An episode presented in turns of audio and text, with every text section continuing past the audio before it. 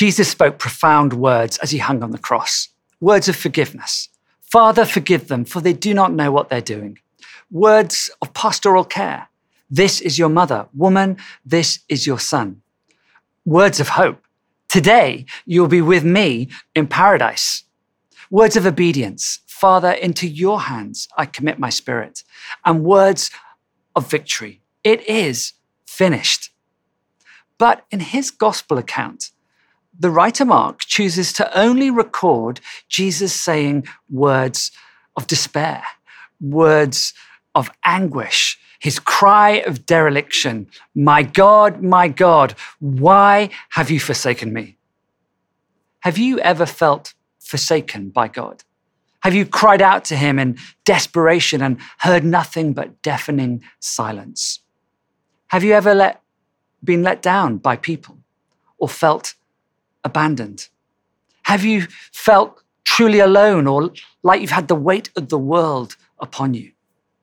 You see, Jesus' cry from the cross speaks not only to God the Father, but also to you and me in our moments of anguish. But why did Mark choose to record these words of despair spoken by Jesus from the cross? Was it because Jesus, as the long awaited Messiah prophesied about, was finally here and fulfilling all the Old Testament prophecies about him? Well, partly, yes. Uh, my God, my God, why have you forsaken me? is indeed the first line of Psalm 22, a messianic psalm. And throughout Mark's account of the crucifixion, we see Jesus fulfilling Old Testament prophecies again and again, such as when the soldiers cast lots to di- divide up Jesus' clothes, fulfilling Psalm 22, verse 18, or when they offer him wine vinegar to drink, fulfilling Psalm 69, verse 21.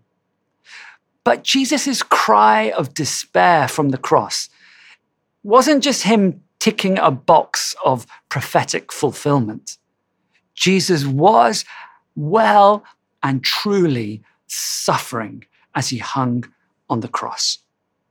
Crucifixion, as we know, was excruciatingly painful, a slow and torturous death through the combination of the pain and trauma of severed nerves, blood loss, heart failure, and ultimately asphyxiation of the lungs.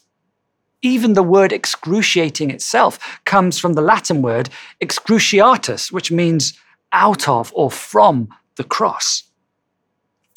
And Jesus, however, was not the only person to have been crucified down the ages. So, for example, in 71 BC, 5,000 slaves who'd rebelled with Spartacus were all crucified. And many Christians down the ages have been crucified. Take, for example, just a couple of years ago, those crucified for their faith in Syria. Jesus was not the only one to have gone through this physical execution. But you see, as painful as it was physically, the greater suffering, utterly unique to Jesus on the cross, was that God made him who had no sin to be sin for us. God laid on him the iniquity of us all. He, Jesus, became accursed for us, hanging on a tree, and he bore our sins in his body. And as our sins were laid upon the innocent Jesus on the cross, he endured estrangement, separation from his heavenly Father. As the one who had declared, I and the Father are one, this was a greater tearing than that of his body. This was a greater loneliness than the abandonment of his friends and disciples. My God, my God, why have you forsaken me? So great the horror as the light of the world is here murdered, that the sun itself bows to the darkness that had covered the earth at the beginning. The chaos is come again. This is your hour when darkness reigns. This was the greater pain of the cross for Jesus. But as C.S. Lewis. Lewis said, a deeper magic was at work. God used this evil and the willing sacrifice of the Son as a satisfaction for his justice against sin, as an atonement to cover the sins of the world. It's a mystery that can't be fathomed, but only received.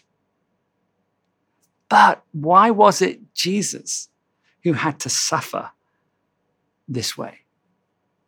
Well, I wonder, who do you think Jesus is? Mark's gospel is all about this one question Who is Jesus?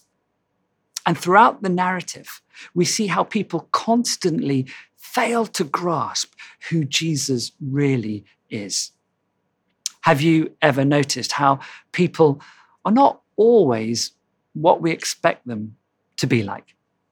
Years ago, I uh, went to Albuquerque in New Mexico, in US, because I was going to meet uh, an academic, uh, Dr. Jamieson, who was at the cutting edge of Bible translation and the distribution of scripture to the most unreached people groups in the world. And uh, I'd never met him before, and he'd never met me. He just knew that I was an English priest. So I landed at the airport there in Albuquerque, came through arrivals, and the airport was packed. Lots of people meeting people off the plane. It took forever for the crowds to disperse, but eventually, after a long time, they'd all gone. And there, left standing in the airport, were just two people myself and this very tall cowboy wearing an enormous cowboy hat, a big buckle belt, and snakeskin boots. I thought, well, that's obviously not Dr. Jamieson. He mustn't have arrived yet. And I waited for what I thought would be a small man with little round glasses, a tweed jacket, and a briefcase to arrive. He didn't. After five minutes and then 10 minutes, I started to think the unthinkable and eventually plucked up the courage to approach the cowboy. I said, uh, Excuse me, um, this might be a strange question, but you wouldn't happen to be Dr. Jamieson, would you? And he said, Well, lasso my horse with spaghetti. I sure am, but you're not the English priest, are you, boy? I do apologize to my American friends for the accent. But you see, this was the thing. We'd both been standing there forever, confused, because both of us had a preconceived idea of what the other one should be like. And likewise, the Jews were waiting patiently for the Messiah, the one who would save them and liberate them. Jesus was, Jesus is the Messiah. In Mark 8:29, the apostle Peter even declares to Jesus, "You are the Messiah." But Peter, like most Jews, expected the Messiah to be a victorious leader who would overthrow the Romans through strength and force, rather than the one who would overthrow all the powers of darkness through apparent weakness and sacrifice. Straight after Peter's confession of Jesus as the Messiah, the Christ, Jesus explained how he must therefore suffer, die, and after three days rise again. Peter was having none of it, saying, No, this cannot be. This cannot be how the Messiah is meant to behave. But Jesus is clear, declaring, Get behind me, Satan, and then saying to Peter, You do not have in mind the things of God, but the things of men. Peter, like everyone else in Mark's gospel didn't understand that Jesus was indeed the Messiah, but also the suffering servant king prophesied of in Isaiah 53. The Messiah came precisely to suffer and to die. Jesus, God Himself, was the only one worthy to be the perfect Lamb of God, slain for the sins of the world. Jesus was crucified on the day of Passover, the day the Jews remembered how they had escaped from slavery in Egypt and God had brought them out of that land. You probably may well know the story. The curse of death had come over the land, and each Jewish family sacrificed a lamb and put the blood on the wooden frame of their doors so that death would pass over them, hence Passover, keeping them safe. And then Pharaoh relented and released them from the grip of slavery. The blood of Jesus, the perfect, once and for all sacrificial Lamb of God, shed on the wooden frame of the cross, means that the curse of death now passes over you and me, over all who choose to put their faith in Jesus.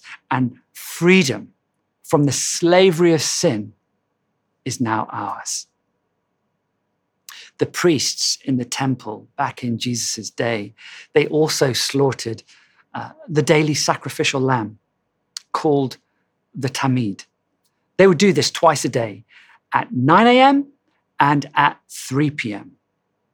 Mark records how Jesus was first nailed to the cross at 9 a.m. It's called the third hour back then. And he dies on the cross, yep, at 3 p.m., the ninth hour.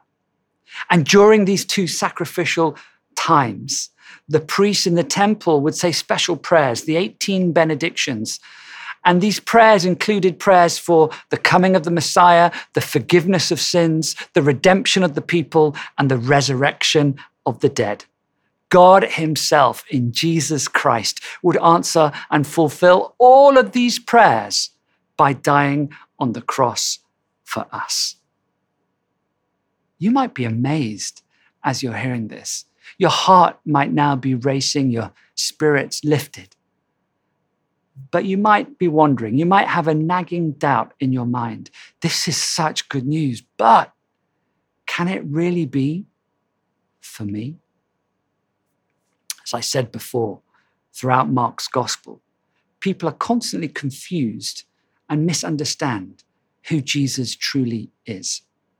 Up until the crucifixion in Mark 15, the only person to have correctly declared Jesus as the Son of God is God Himself, with the voice of God the Father from above saying, This is my Son, whom I love said both at Jesus' baptism in Mark chapter 1 and then at his transfiguration in Mark 9, when he'd gone up the mountain with some of the disciples and he shone in glory.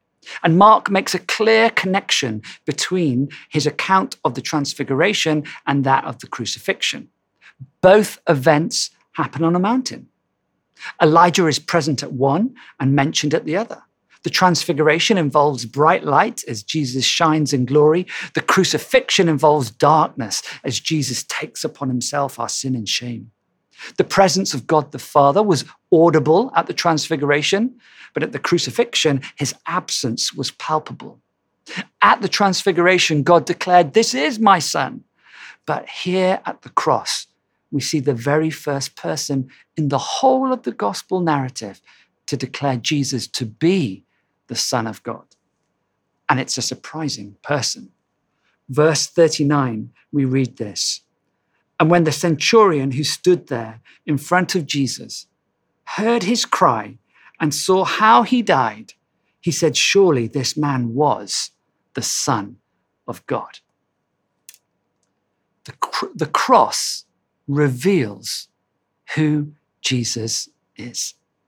And it wasn't the religious le- leaders it wasn't even his own disciples, but rather it was a Roman centurion, a Gentile, a non Jew, one of those responsible for Jesus' death, who is the first to see, the first to believe, and declare who Jesus truly is.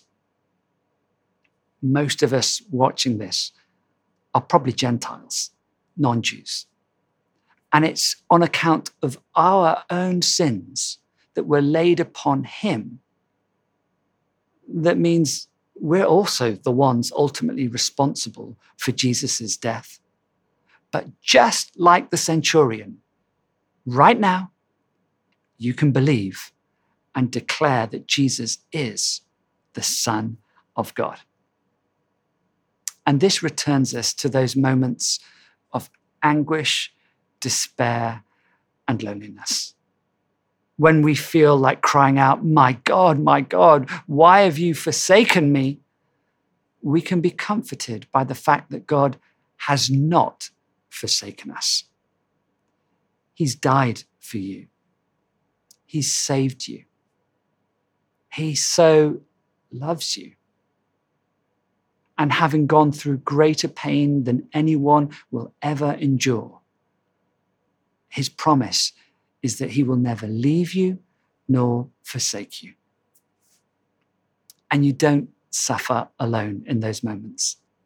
Verse 38 says that at the moment that Jesus died, the curtain in the temple was torn in two from top to bottom.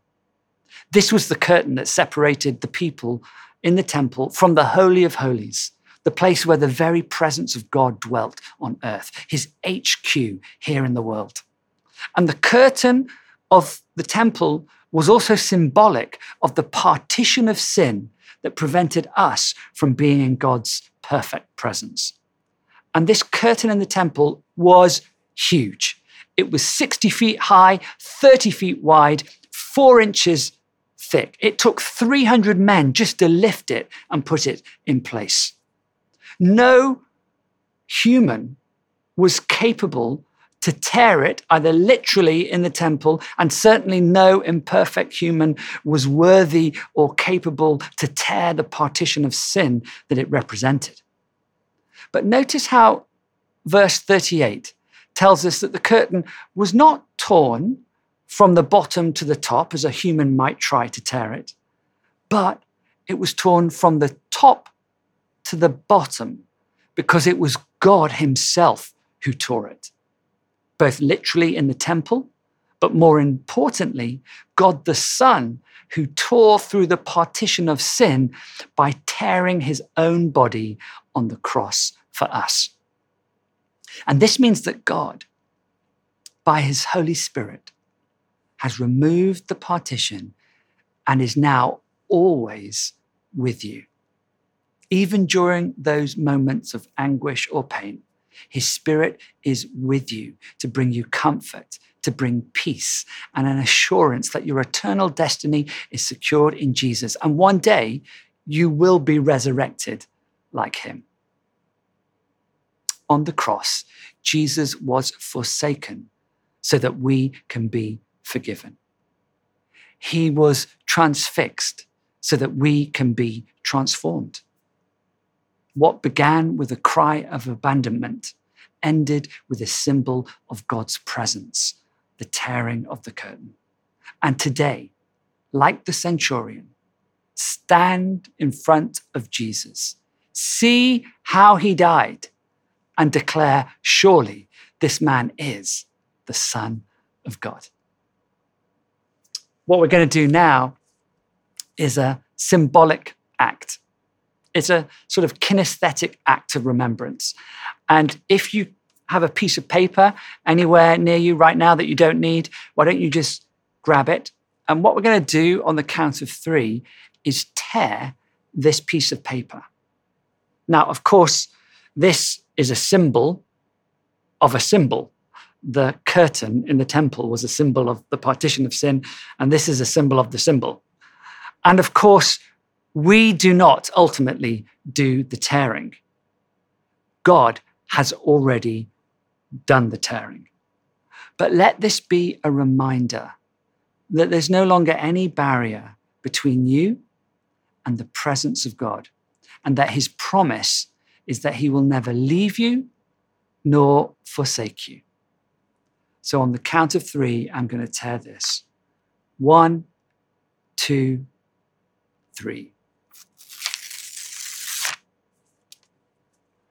Now you can keep this torn piece of paper, maybe in the back of your phone case or stick it in inside your Bible or on your desk or on your fridge. Let it be a visual reminder. And because there is no bar- barrier, and I'm not just referring to a curtain here, I'm referring to the barrier of sin, we can pray now for God's presence to fill us again. So why don't you just still your heart? You might want to put your hands out in front and echo this prayer. Come, Holy Spirit. Would you fill me now with the presence of Christ?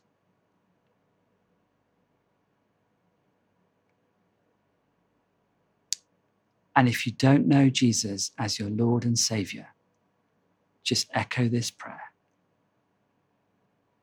Jesus, thank you that you died on the cross for me. I now declare that you are the Son of God. I turn away from the, the bad things in my life that hurt you, that hurt others, that hurt myself. And thank you that you forgive me because of the cross. I receive that forgiveness right now. And because you have removed the barrier between us, please would you send your Holy Spirit to come and dwell within me now and forever. Amen.